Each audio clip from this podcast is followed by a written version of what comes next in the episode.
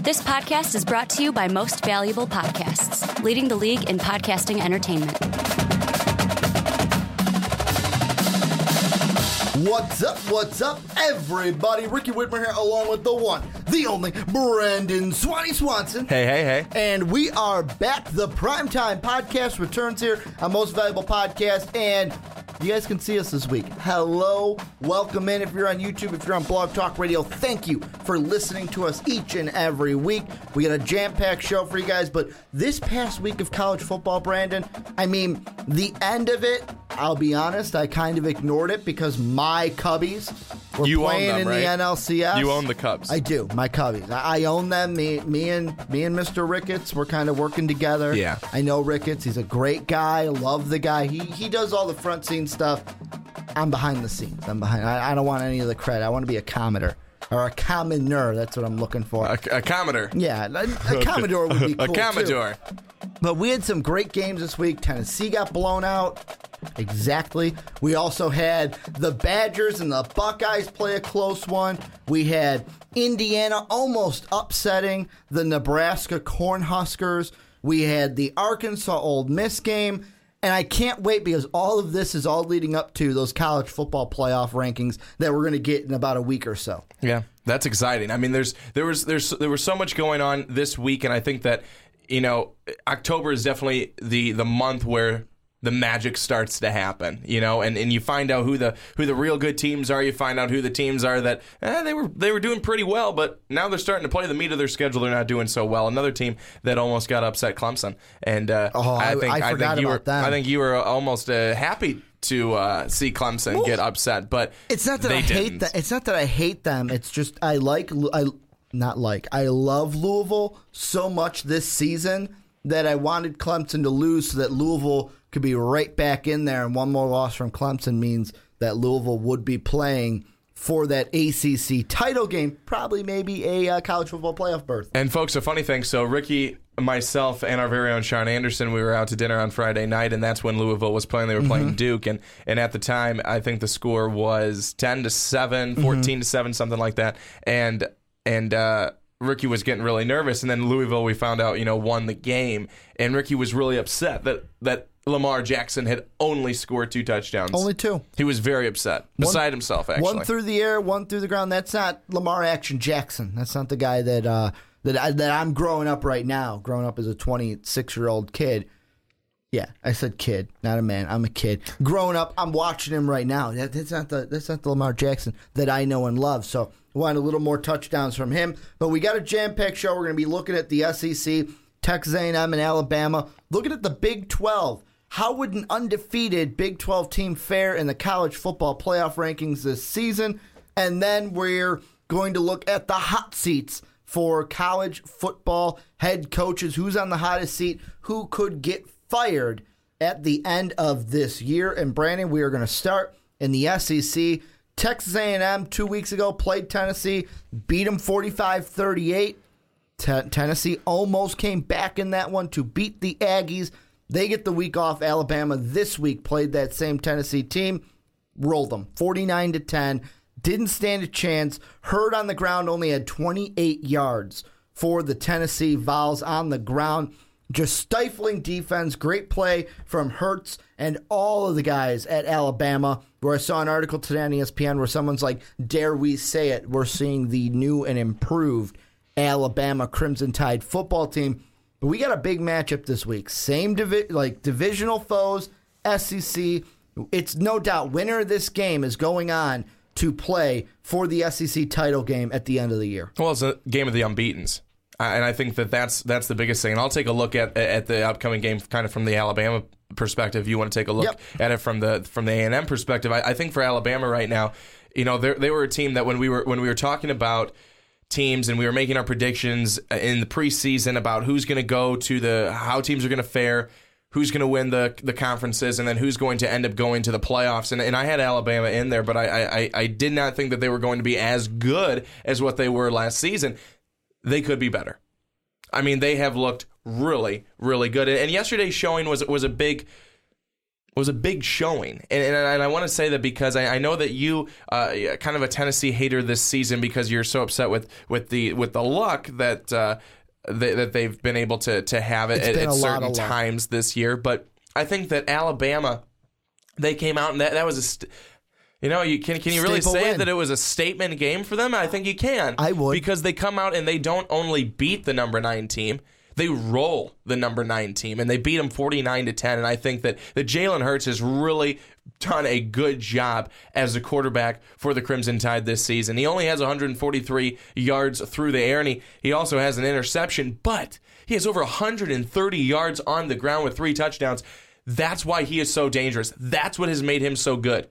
That's what makes him so good, because he is that quarterback that he'll beat you in so many ways, and you cannot defend against that, because if you defend against the pass, he's going to beat you with his legs. If you defend against him being able to run, then he'll just beat you through the air. Well, and it's going to open up more lanes for some of the guys to be able to run some routes down the field, and that is what Alabama thrives on. They thrive on being able to confuse the defenses, not know exactly what they're going to do, and I think that that's one thing. They love Jalen Hurts, the true freshman. He is going to be very good for this Alabama team for years to come. Well, and that's exactly what Hurts did. I mean, 143 yards through the air, a buck 32 on the ground, had 3 touchdowns, all of his touchdowns on the ground, as Bo Scarborough had over 100 yards only on 5 carries. That's phenomenal, even in itself, for the running back. But the defense for Alabama, too, was stifling in that Tennessee game this past week, holding Tennessee's main rusher to 28 yards in the game. Joshua Dobbs only had 92 yards on 16 completions, and he only threw 27 passes. Didn't have a touchdown, only had an INT. Finished with a QBR of 3.7. 3.7. Lowest that I've seen ever in a box score that I can remember. But this game is going to be so important, because it's going to be whichever offense. To me, it's going to be whichever offense can take advantage, because Alabama's defense, we saw it against Tennessee, they're not playing around. They'll limit your quarterback. They'll limit your running back. They'll make you punt, punt, punt, turnover, punt, punt, punt, punt, punt. That's just what they will do. But with Texas A&M on their side, they also have that strong defense too. They have a guy in Myles Garrett, who is the best pass rusher in college football right now, who even on draft boards, Mel Kiper came out with his latest draft board this past week. Myles Garrett's at the top. That's how good this kid is. And I think that defense could rule this game, where we're not going to see a 45-38 kind of a game. This is going to be a, like, if it's close, like 27-24 or like 28-20 or like even 17-10 kind of a game. Defenses are going to rule it. And then basically it's, okay, McKnight, Hurts, which one of you guys is going to take the team, take the ball within to your own hands, and win the game for your team? Because looking at Texas A&M, they did not roll Tennessee. Like, that's the great thing about this matchup. We can look at these two teams' last games and kind of compare them pretty well, because they played the exact same opponent. Alabama did it on the road. Texas A&M did it at home. That's the only difference. And with Texas A&M, the defense let Joshua Dobbs almost throw for 400 yards, but they did force 2 picks on him, 127 yards for the backup Kamara, because Hurts didn't even play that game. To me, I'm going to side with Alabama. They're obviously the favorite, but Texas A&M this year has surprised me, because, Brandon, remember in the preseason when we were talking about Kevin Sumlin, and we're saying, oh, well, there's a chance that he's probably going to get fired at the end of the year. Not going to be a great year for him, but the transfer of Trevor Knight has proved to be a good one for the Aggies. I think it has been, and I think that one of the things that we were definitely looking at too was can Kevin Sumlin get a hold of this team and really bring them together with everything? He's done it. He knew that there was pressure on him. I think that he probably felt that pressure, and I think that his guys have come out and they've performed for him. And I think that they've come out and they've been better than what even other people have expected. You know, even the people who are out there every day as their actual job, going out there, following A&M, stuff like that. I think they've surprised those guys too, the beat writers, everything. And I think that that's one of the big things. They've really come alive with their offense. I think that they've shown some really good defense. I think that it's going to be a real big battle come Saturday It's going to be a fun one, though. I think it's definitely going to be a fun one. And I think that, you know, too, it's going to be kind of who else is going to be able to show up. Not just Hurts, not just Knight. Who else is going to come into this? I think that that's going to be a really big piece as well. Who else gets involved? Is it going to be on the offensive side? Is it going to be on the defensive side? You know, Alabama had a really big presence defensively with this past weekend. Mm-hmm. It was one of the first plays.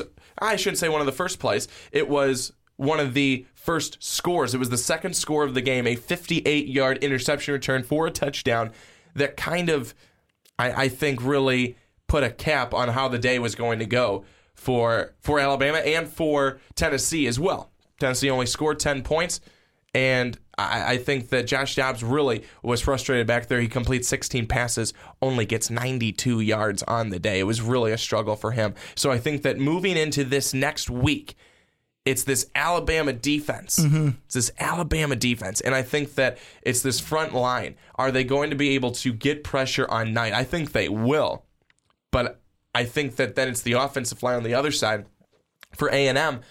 How are they going to be able to put up a defense against the Alabama front seven defensively? And are they going to be able to keep Trevor Knight upright? That's going to be the big question. Well, and that's the big thing is which team can get started quick enough is obviously going to have the better advantage in this game. But I'm looking at the history right now between these two teams. And since Texas A&M came over to the SEC, this is going to be the 9th meeting between these two clubs, where, as I'm looking at right here on Winsipedia.com, and Alabama leads the season series 6-2. Largest margin of victory for the Alabama Crimson Tide, 59-0.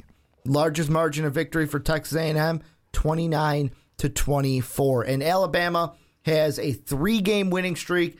Texas A&M hasn't won since 2012, back when they had who at their quarterback? Do you remember who their quarterback was for Texas A&M in 2012?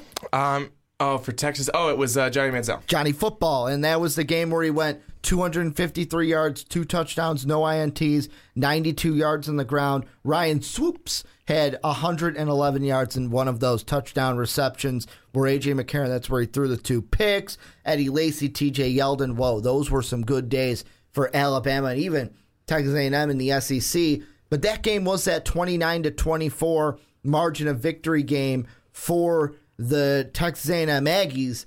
This is the kind of game I think we are going to see this year.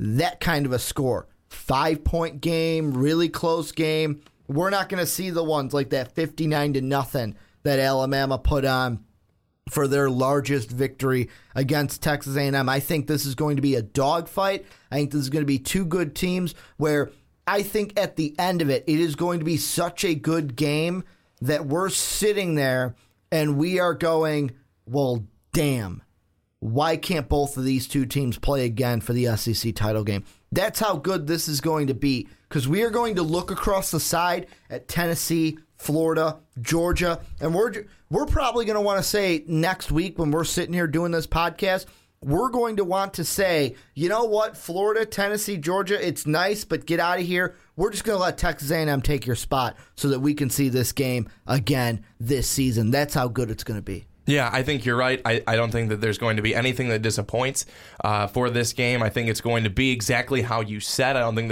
it's going to be a blowout on either side. I could definitely see a 30-27, a 30-24 final score in that one. I think it's going to be a very, very good game. I'm excited for it. I think it's going to be big. And mainly because it's going to define exactly what happens the rest of the season going forward, and it's going to define that final game for the championship game in the SEC. Yeah, this is basically the SEC West championship game because both these teams are undefeated. Auburn has 2 losses in conference. LSU has 2 losses in conference. Arkansas has 2 losses in conference. Well, guess what? Most of those losses, except for the teams that have not played both of these, are usually coming from these two. So this will probably be a game where the loser of this will finish with 1 loss. The winner will finish undefeated, hopefully, this season, and then they'll even either have to play Tennessee or Florida. Right now, Florida in the driver's seat of that SEC East because of Tennessee's last two losses to A&M and Alabama. But before we move on, Brandon, is there anything that we're missing? I don't think there's anything that we're missing, but I think that on my side, taking a look at the Alabama side, it's Jalen Hurts, and it's what is he going to be able to do against Texas A&M, probably one of the best teams that they've gone up against this season. He's going to have to bring his A game. He's been bringing it, though, I feel like all season long. He's going to have to kind of remember it was like the game against Ole Miss, and he brought his A game for that one. That offense was there. Defensively, they did give up a lot of points to Ole Miss, a very high-flying offense. You're going to be taking on another high-flying offense. I would almost say that Ole Miss's offense might be able to put up more points than A&M, in generally speaking. But I think that Hurts, if he brings the game that he brought when they played Ole Miss, I think they're going to be just fine. Well, this is where you guys come in. Let us know down below what you guys think. What do you think? Who's going to win this game? What are the keys? What are you looking from it? Do you agree with me that this will probably be the best SEC game that we see this season? But we're going to move on into our next discussion, and we're going to move over into the Big 12. And the reason why we're having this discussion now is we're about, like I said earlier, we're about a week or so into the college football playoff rankings. I'm too concerned on this Big 12 thing.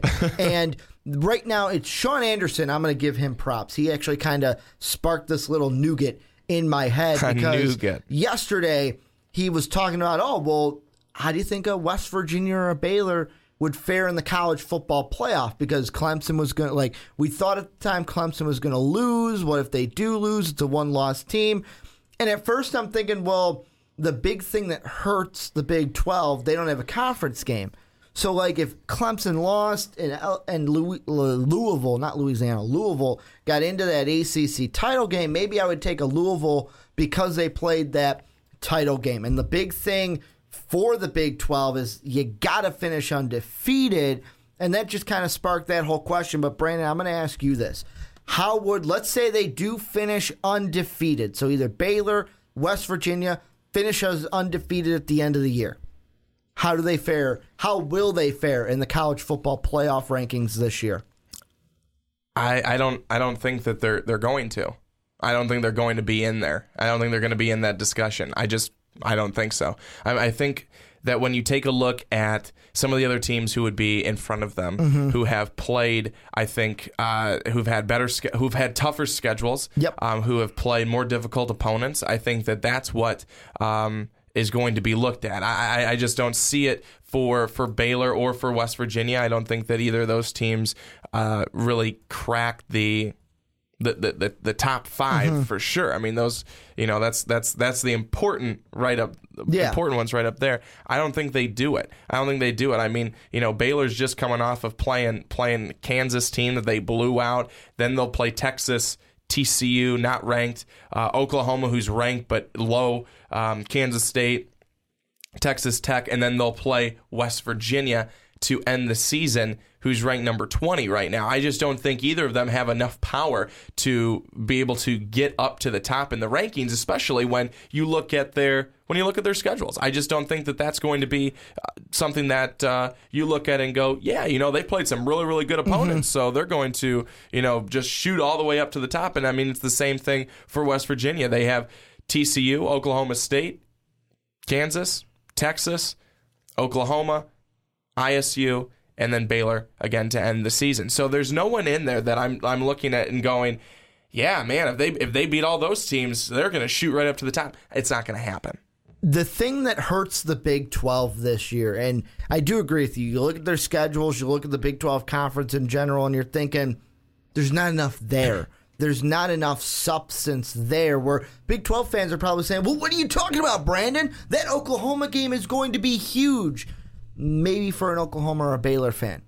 For two guys sitting here in Chicago, doesn't appease us often. Now, would we maybe say that more? Well, would you maybe say that about a random SEC game? And I would say that more about a Big Ten game. Yes, that's just how it is, where I feel like the Oklahoma fans, the Baylor fans are going to be like, oh, that's a big game. But it's not a big game to us because we're not in it and we're just looking at the records. The big thing that is going to hurt the Big 12 this year as we get into college football rankings is, I've been saying it since the beginning, yes, it is coming back, but it will not be here this year. You don't have a title game. You do not have a conference title game. You need a conference title game in order to, I'm going to say it, in order to make the playoffs. You need it. You absolutely need it. That's what you need. Now, what you're saying is, but Ricky, Oklahoma made it last year. Yes, because Oklahoma fell into a perfect situation. Undefeated. They were the fourth undefeated team. They were able to get on in. This year, not so fast. There are not that many opportunities. Clemson, they are your biggest. To me, that's the biggest team that Baylor and West Virginia can root for. Well, root against, I should say. Because out of the four undefeated teams, Washington, Alabama, Texas A&M, I'll throw them into one because it's the same conference, and they're playing each other this week. Michigan, Ohio State, out of those teams of those Power Fives, and then Clemson's your one where they are, if I was to say who's getting knocked off the first, it's the ACC.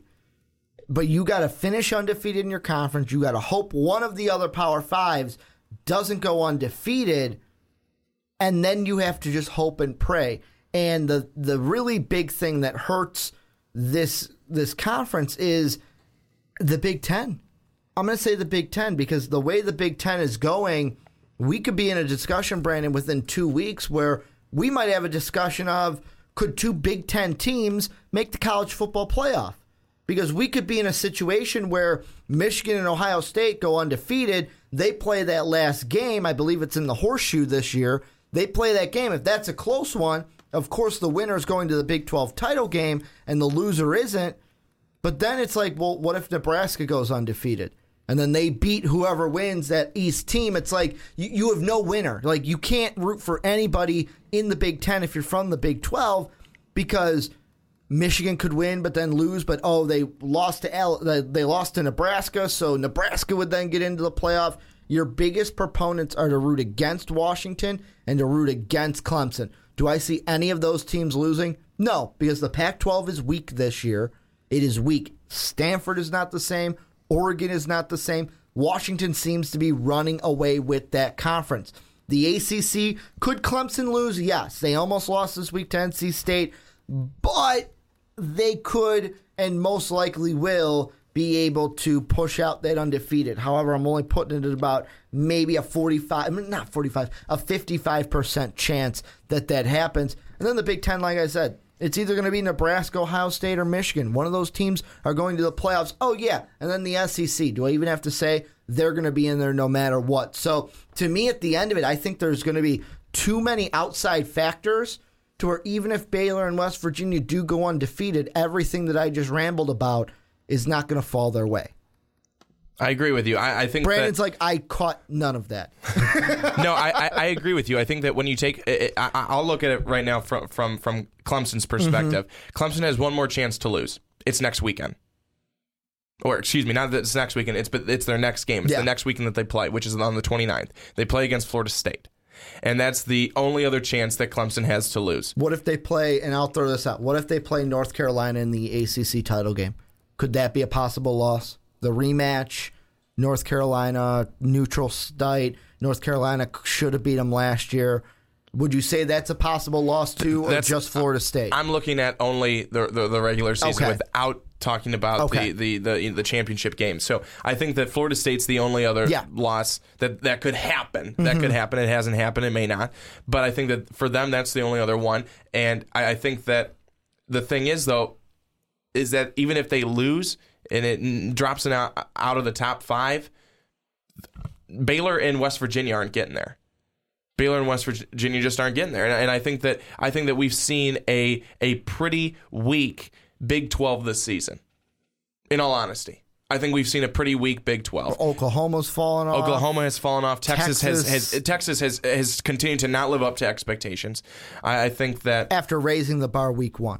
Oklahoma State hasn't done well. There's just been all these teams in the Big 12 that have not been very good. So I think that people would even look at, Baylor and West Virginia. They have a good season. They go undefeated. Both the teams go undefeated. I think they look at it and go, well, you're coming from the Big 12, and I think that they wouldn't even talk about, you don't have a title game. They would say, look who the teams in your conference are. Now look at the teams in the Big Ten conference. Look at the teams in the SEC conference. I think that's a simple enough case to say, you know what? There's not enough here to get you in. There's not enough here. There's more here for a one-loss, Nebraska team. There's more here for a one-loss Michigan team or whoever ends up, losing at the end of the day there. There's more there because there is. So I think that's just these two teams. It's an interesting discussion to talk about. It's not going to happen. The big thing and this is what I think, and this is me going off of last year. Remember last year we came in, we're like, oh, well, I think we got a good idea of the college football playoff rankings because this is how the committee did it last year. Completely different.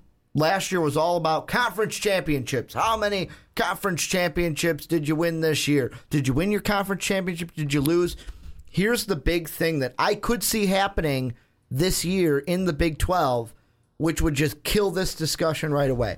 And before I say that, I will answer our question. In undefeated, if there is a for sure undefeated team in the Big 12, they do stand a chance for the college football playoffs. However, the only way they stand that chance is if Clemson, the Big Ten, SEC, or Pac-12, which is Washington, if any of those four teams that would be coming out of that have one loss, because then you could make the discussion, well, we won our conference right out, we don't have any ties, and we're undefeated.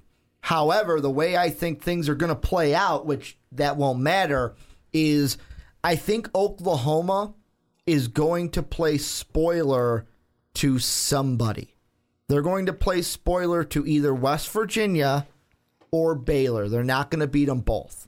And what I think is going to happen, I'm not going to tell you who they're going to play spoiler to because it doesn't really matter. Let's say for right now, Brandon, pick one, West Virginia or Baylor. Baylor.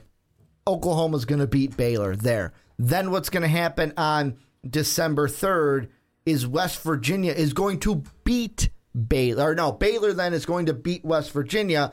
Boom. Both those teams will have one loss at the end of the year. Co-Big 12 champions, won't fucking matter because you're co-champions, you're not a real champion, and then maybe a one-loss team from a different conference will get in. And the reason why I say that may happen is, one, Oklahoma can play these teams tough. They can play spoiler. That's how they are in this season. I'm looking at Winsipedia, a website I just found, by the way. This thing's great. I just looked at Texas A&M, Alabama in the first segment. I put Baylor and West Virginia in now, and I can look at their history together. 4 meetings between these two teams. Guess what the win-losses are between these two teams in 4 meetings, Brandon? 2 and 2. They are split right down the middle. And it's funny. Largest victory for Baylor is 37-42. Largest victory for West Virginia is 41-27. So this is going to be a blowout, whoever's going to win. But at the end of the day, I think that both these teams finish with one loss. They'll play each other. One of them will lose to Oklahoma. And at the end of the year, we're not having this discussion. This discussion, you're looking back at it going, wow, why did you guys waste time on this discussion? Because it doesn't matter because they're co-champions. Yeah, I don't. Again, I think it's an interesting discussion to have, but it's not going to happen. I mean, it's not going to happen. I think that you take a look at, the ACC. Clemson is 7-0. Louisville 5-1. They've lost to Clemson. Mm-hmm. Florida State, they're 5-2. They've lost to Louisville and they've lost to North Carolina. Then you look at North Carolina. North Carolina's 5-2. Baylor, they're 6-0. Haven't played really anybody. Oklahoma, they're 4-2. They lost. They got blown out by Ohio State. They lost to Houston. West Virginia, they're 5-0, haven't really played anybody. Oklahoma State, they're 4-2. They have a loss to Baylor and CMU. TCU, they're 4-2. K-State, they're 3-3. Texas, 3-3. It's not a strong Big 12. Mm-hmm. It's not a strong Big 12. It's different if Baylor's 6-0, Oklahoma is 5-1, and their loss was to Houston, or their loss was to Ohio State. Be different if Oklahoma State was 6-0. Mm-hmm. It's not going to happen. It's not going to happen. We can sit here and we can talk about scenarios and we can bring in stats and we can do all this stuff. It's not going to happen based on some of the what stuff that I just said there. It's and Brandon's just doing the eye test. But seriously, and I think that that's sometimes what people are going to do. Mm-hmm. They're going to do the eye test. They're going to go, okay, Big 12, ACC, Big 12, Big 10. Okay, let me look down here. And then let me just go and look and see who they've lost to. Okay. Okay, they've really played some meat in their schedule. Okay, oh, they've played. They were ranked 20 at the time. Mm-hmm. Okay, that is simple enough. Getting to everything else, I would do that if it was for someone who was going to make it. They're not going to make it. They're not going to come close. The bottom line, this is what I want to end this discussion with, is everything that you were just talking about when you ran down the division or down the conference. Basically, it's a division because it's one whole thing, but the thing that I thought about yesterday was the Big 12 is still, to this day, trying to recover from losing Nebraska, Mizzou, and Texas A&M. And Colorado you can throw in there because they left too. Losing those four teams to the Pac-12, Big Ten, and SEC. Because I thought this thought, wow, we talk about Nebraska's defense. We talk about the black shirts. Yeah, but they played in the Big 12, and I'm like, oh, the Big 12 didn't always used to be a no-defense conference. That's when those four teams left. Colorado kind of not as high because they weren't that good in the Big 12. But besides that team, those teams that left played a little bit more defense than the ones that we see now. So you guys can let us know down below in the comment section what you guys think. Do you think an undefeated Big 12 team will fare well in the college football playoff rankings? And what do you think about anything we talked about with the Big 12 teams and the CFP playoff rankings, or that's redundant. CFP rankings is what I should have said. We're going to move into our last discussion, though. We're going to be talking some head coaches, Brandon, and some ones that are on the hot seat. I'm going to start with one that you mentioned before we started recording, and we've talked about him a little bit here and there, but Mark Helfrich from the Oregon Ducks. Not a good season for Helfrich. 2-4, 0-3. And the one thing I saw in an ESPN short video last week when they were talking about a little hot seats is the exact quote was, oh, and that college football playoff championship that they were in a while ago seems like it's been a lifetime away. What do you think? Helfrich on the hot seat? Is he going to get fired at the end of the year? I think that right now it's not looking good for him. It's not looking good for him at all. I think that it just doesn't. It doesn't bode well that he's had all these losses, that the team has been unable to turn it around. I think that I was trying to watch a little bit of the discussion between him and who was it, Tom Rinaldi yesterday on.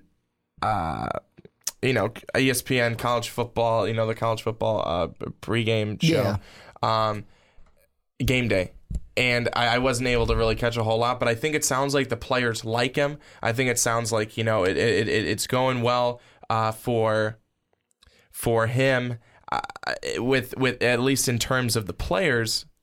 It's just not there with the return that you need to see from the players on the field. And I think that after a while, a program such as Oregon's, where it was so good at one point, and that goes back to the Marcus Mariotas and everything like that, it needs to get back there. And if that needs to be with someone else, it needs to be with someone else. And if they need to make the change, they'll make the change. But I think that he right now is probably one of the coaches on the hottest seats at this point in the season, just because it's just been such poor play. Well, and I'm going to throw this out as a joke, so before everyone kind of crucifies me for it, do you think some Oregon fans are kind of hoping that the 49ers do bad enough so that 49ers can fire Chip Kelly, Oregon can fire Helfrich, and they can just bring Chip Kelly back to Oregon? Think some fans are thinking that way, that crazy way? No, I don't think so. But with With this, on a serious note, with Ricky not trying to make big jokes, is the big thing that, to go off of your point, that I think is affecting this team is, yeah, his first year, 11-2, they lose, or they win in the Alabama Bowl, pardon me. Then it's the 13-2 season, 8-1. But who was your quarterback? Marcus Mariota. Then after that, 9-4. Yeah, it's a good season, but you lose in the Alamo Bowl. You finish second in the Pac-12, and then this year, 2-4 with a 0-3. Pardon me, in the Pac-12 conference. And the big thing for me that I look at is I tend to look at, okay, how has the recruiting, how is that fared up overall over the years? And to me, I would, off the top of my head, I would say that Chip Kelly did a better job of just bringing guys in, because especially the quarterback position, Vernon Adams didn't do well. And now moving on from Vernon Adams, the thing for an Oregon offense to run, it's great to have a coach that has been in the system, and he's in the system here, he's in the system there, he's been in the system. But if you don't have that quarterback that they can latch onto, Chip Kelly had it for years. Then you had Helfrich had it with Mariota for those 2 years before Mariota went to that championship game and then went on to the NFL. He hasn't found that quarterback to be his guy after Mariota, and I think that's the biggest thing that the Oregon Ducks have been missing, and they've kind of gone away from their I'm going to say their identity a little bit, not blowing out teams anymore. No, they're the team getting blown out. And that's the thing, is that, they won their first two games, against really nobody. And then they play at Nebraska. They lose by 3. They play Colorado at home. They lose by 3. They play Washington State. They lose 51-33. And then home against Washington, and they lose 70-21. Not only do they not have, that solid guy at quarterback, they don't have a very good defense. The pieces just aren't there right now for the Oregon Ducks at 2-4, 6th in the Pac-12 North division. It's just not going well at all. And moving forward, you're at Cal this upcoming weekend, then Arizona State, USC, Stanford, Utah, Oregon State, all teams that could give them some trouble. Well, I mentioned the recruiting thing, and I did a little bit of research right now. Since Helfrich took over in 2013 to 2016, so the recruiting rankings coming into this past season, or the season that we're in now, I should say, here are the rankings, the state or the country rankings for Oregon. They were 19th, the 19th best recruiting class in 2013, the 21st best recruiting class in 2014, the 16th best recruiting class in 2015, and then coming into this year, the 28th recruiting class coming into the 2016 season. It's stuff like that if I'm a booster, if I'm someone looking at this program, I'm going, okay, Helfrich, you can do all the best things on the field, but you got to get kids into the door first. You got to get them into the door, because if we don't get them to play on the field, they can't do good things for us. Yeah, I agree with you. I absolutely do. And I think that that's one of the things, too, that you have to take a look at is, is Oregon falling down in the recruiting process? And I think that that's something that people really do believe that they are. And by the stats that you're just throwing out there now, I would agree with that. And I think that that's something that they really need to turn around if they want to be able to be better for the future. And that's one of the things, too, that, does Helfrich have a plan of how to turn it around for the future? Mm-hmm. If he doesn't, that's a problem. Well, it's one of those things where you look at a coach, and I just went 3 years before Helfrich, 2010, 13th overall, 2011, 12th overall, 10 was 13, 11 was 12, and then 12 was 13. That's consistent with Chip Kelly. That is just consistent right there, but you're just outside that top 10. You're just outside of it. I can deal with being 12, 13, then dropping 19, 21st, 16, 28th. And the one point I was going to make is when you get to that fourth year that Helfrich is in right now, you look at this football team and you go, this is your team. Those 2 years that he had the 11-2, the 13-2 team, those weren't his team. That was Chip Kelly's team. Those were guys that Chip Kelly brought in his recruitment last year and this year are now, this year more so than last year, these are Helfrich's guys. These are the guys that he was apparently recruiting in 2013 and building that team for the future. And now we're seeing that maybe the recruiting's not as strong as it used to be. Yeah, I think that's one of the key things is that you can play with someone's guys for so long and it can look good. Yep. And then when you finally get your own people in there, then no one's going to say, well, before they were probably saying, oh, well, he's not that great of a head coach because he's playing with, Kelly's guys. Or, maybe they overlook that. But now knowing that it's going to be his guys that he's using, that he's going out there, that he's recruiting, that he's looking for the positions to bring them in, you can be able to make a good case to say maybe it's him. Maybe it's him, and that's what ends up happening at the end of the day is all those things end up pointing to the head coach, and that's when people think that's when the athletic director says it's time to make a change. Well, and that's exactly what it is, but before we spend the whole entire last part of the podcast on Oregon, give me another coach that you think is on the hot seat. Hugh Freeze, and that's a sleeper. That's a sleeper on the hot seat. I can see it, though. I can see it. Last year, they were 10-3 overall. This year, they're 3-3. They've already matched their season loss total from last year. And losses to Arkansas and Alabama in conference. A loss where you had the lead in week one and then lost it to a rookie quarterback in Francois and FSU.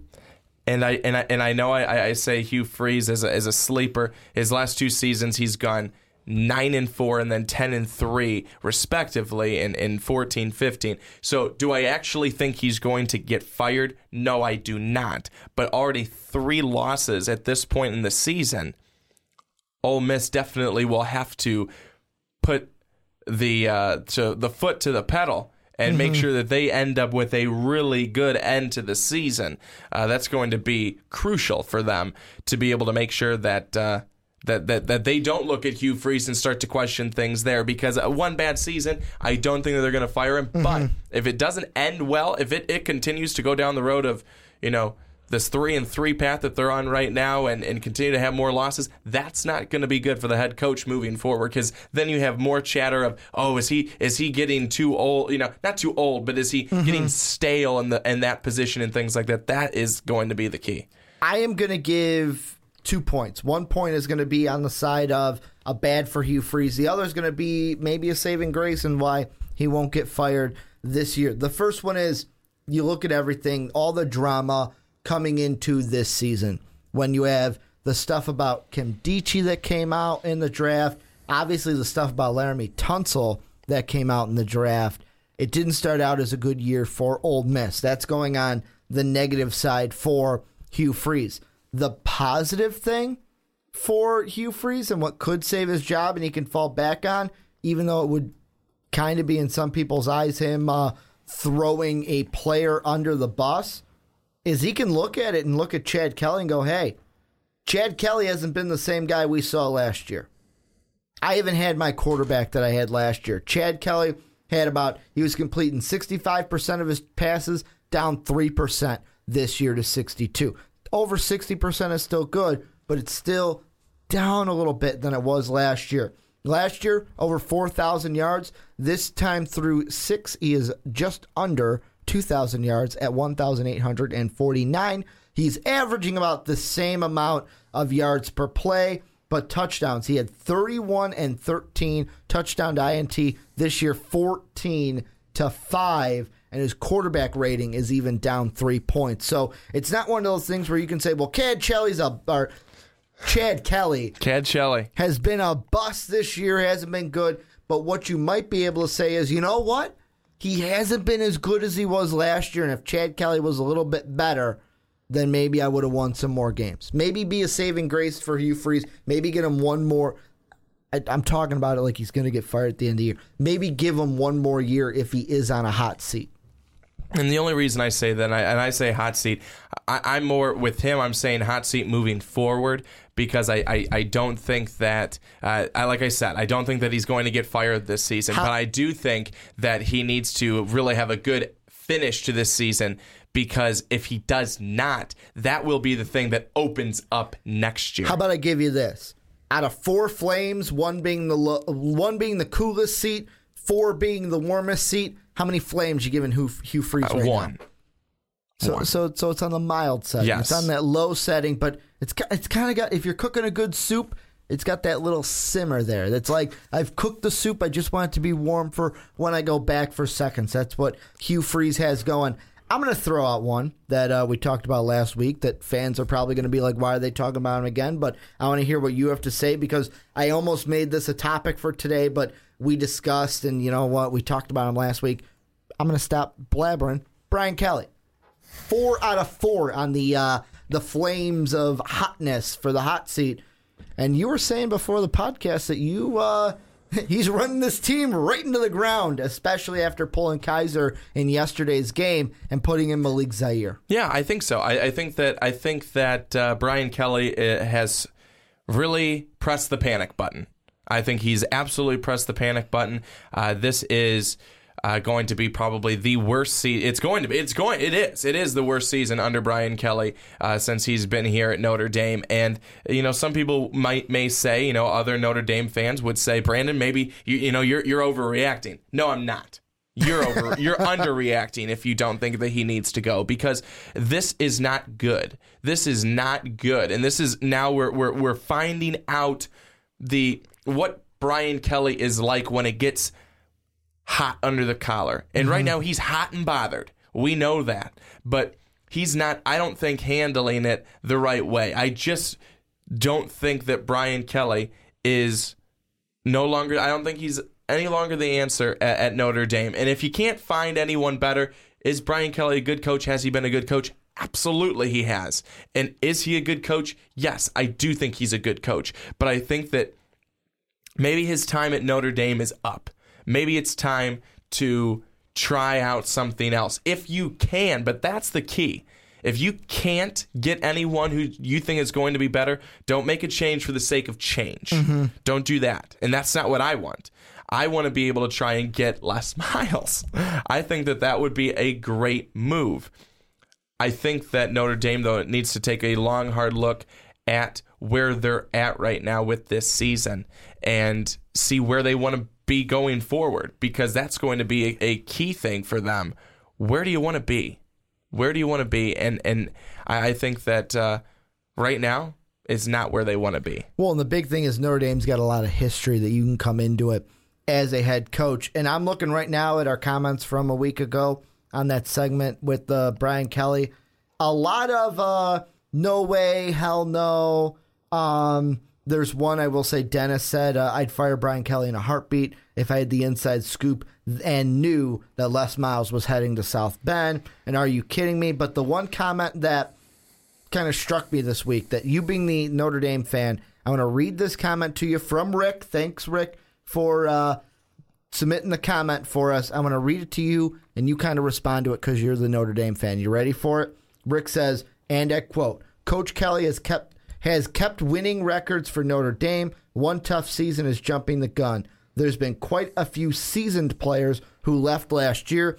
Let's see the rest of the season, which is tougher than we all expected, and next year. Then you can really assess his performance. A lot of his remarks are taken out of context.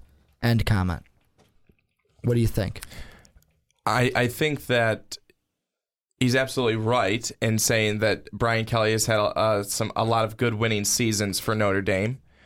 I thought that Notre Dame last year was really good, but everything's really good when it's going good, right? But when it's going bad is when you find out what people are like. And I think that we're starting to find out what the real Brian Kelly is all about. And I think that, you know, right now, it's not going well. Did we lose some people from last year? Certainly we did. I mean, one guy in particular, Will Fuller. I mean, that was a huge loss for Notre Dame. Threat. That's your deep ball threat. Absolutely. Absolutely. And I think that it's huge to look at guys that we've lost. It's a big deal to take a look and see, okay, who have we lost? Who needs to who do we still have here? Who needs to step up in those positions? I do think I can understand that being able to wait, and see how next year goes. But I just think that with some of the stuff that has happened this season, I think that if you have an opportunity to try and get Les Miles, if you can find out in any way if Les Miles is interested in coming to Notre Dame, then you make that change. I think that Brian Kelly has made comments that are not good. I don't think they're being taken out of context. Mm-hmm. You make a statement because that's what you mean. It's not. I don't think it's being taken out of context at all. You're putting blame on some of your players where it's the game. The loss of the game is not their fault. It's not the center's fault because he had a bad snap in a game that shouldn't have ever been played. When you have 10 fumbles. That's not being taken out of context. Brian Kelly literally did say that he basically lost the game for them. So I think that Brian Kelly has done a lot of things wrong this season. And this rest of the schedule, if playing last night is any kind of view into how the rest of the season's going to go, it's not going to go well. Because right now Notre Dame can't score points, and their defense, even only giving up 17 points, is going to be, they're being asked to basically hold teams to 7 points because Notre Dame may only score 7.5. It's basically at that point right now. So I think that right now it's not going well for Notre Dame. And at the end of the season, it better be, I think, analyzed, and really they need to take a long, hard look at where they want to go with this team and who they want as their leader. Well, and that was just one I threw out. That was one comment that kind of sparked out to me, and I want to thank Rick again for submitting that comment. But I got one last coach that we're going to end this podcast with, kind of a lighthearted one, because I don't know how he still has a job. I still don't know how he has a job. And I'm going to go with Daryl Hazel from Purdue. How does he still have a job? I mean, I know you might be saying, well, Ricky, you're kicking a horse while he's down, but 1-11, 3-9, 2-10. Now he's, I guess, 3-3 is better, but is Purdue really going to be a winner under Daryl Hazel? Are they really going to be a winner under Hazel? I don't think so. I think you should have moved on last year. You got to move on this year. I think that he's going to move on because I don't think Purdue. Yeah, 3-3 is, I'm going to say, cute, but you beat Eastern Kentucky, Nevada, and Illinois. Whoop-de-frickin'-do. You beat Illinois in their first year under Lovie Smith. You got Nebraska, Penn State, Minnesota, Northwestern, Wisconsin, and Indiana coming up. You could finish with three wins the rest of the way. What do you think, Swanee? I don't think that Daryl Hazel has been a good fit at Purdue at all. I don't think he's been a good fit. I think that I feel like he's always nervous. I'd be nervous too if I was the head coach of a shitty team. Yeah, I just don't think that he's the right fit. I don't think he's the right fit there at all. I think that they definitely need to also be a team that takes a good hard look at how they want to move forward. Mm-hmm. That's what do you want to continue to be? Exactly. Do you want to continue to have stuff like this happen? I agree with you. Where do you want this team to go? What do you want this team's identity to be? That's a really important question to be asked. If you're okay with just being meh, then you know what? Continue to be that way. But I think that if you really want this team to move forward, you will certainly change it up at the end of the season. But like we close every podcast, Brandon, you got anything for Swanee's final thoughts, final minutes? We'll go final thoughts. We don't want to be like some other show that steals the final thoughts thing. Well, yeah. So Halloween's coming up, obviously, everybody. And looking for that Halloween costume. The Bone Zone? You know, it's Ken Bone? Basically, I just need to wear a red sweater. You gotta get the mustache, glasses. Maybe a fat suit. That's not shaming. That's the truth. I can say that. I'm a fat guy myself. Wearing red today. I'm going as Ken Bone. This is the Ken Bone non-sweater edition. Well, for all seasons. Yeah. So one of my friends, him and his girlfriend are going as Mickey and Minnie. Cute. So then goes Donald Duck. And one of my friends is going as Pluto. Well, no, Goofy. Goofy, Pluto, I don't know, one of those guys. Both dogs. And then they said, oh, you should go as Donald Duck. No thanks. I don't really want to. You can go as Porky Pig. Just be completely different. Warner Brothers. Yeah. Screw Disney. Yeah. So then they also threw out, oh, you could go as Donald Trump and have one of your friends go, mm-hmm. Girl and Hillary. They can be Hillary Clinton. Well, that's funny. That's hilarious. But you go as Bernie. I could.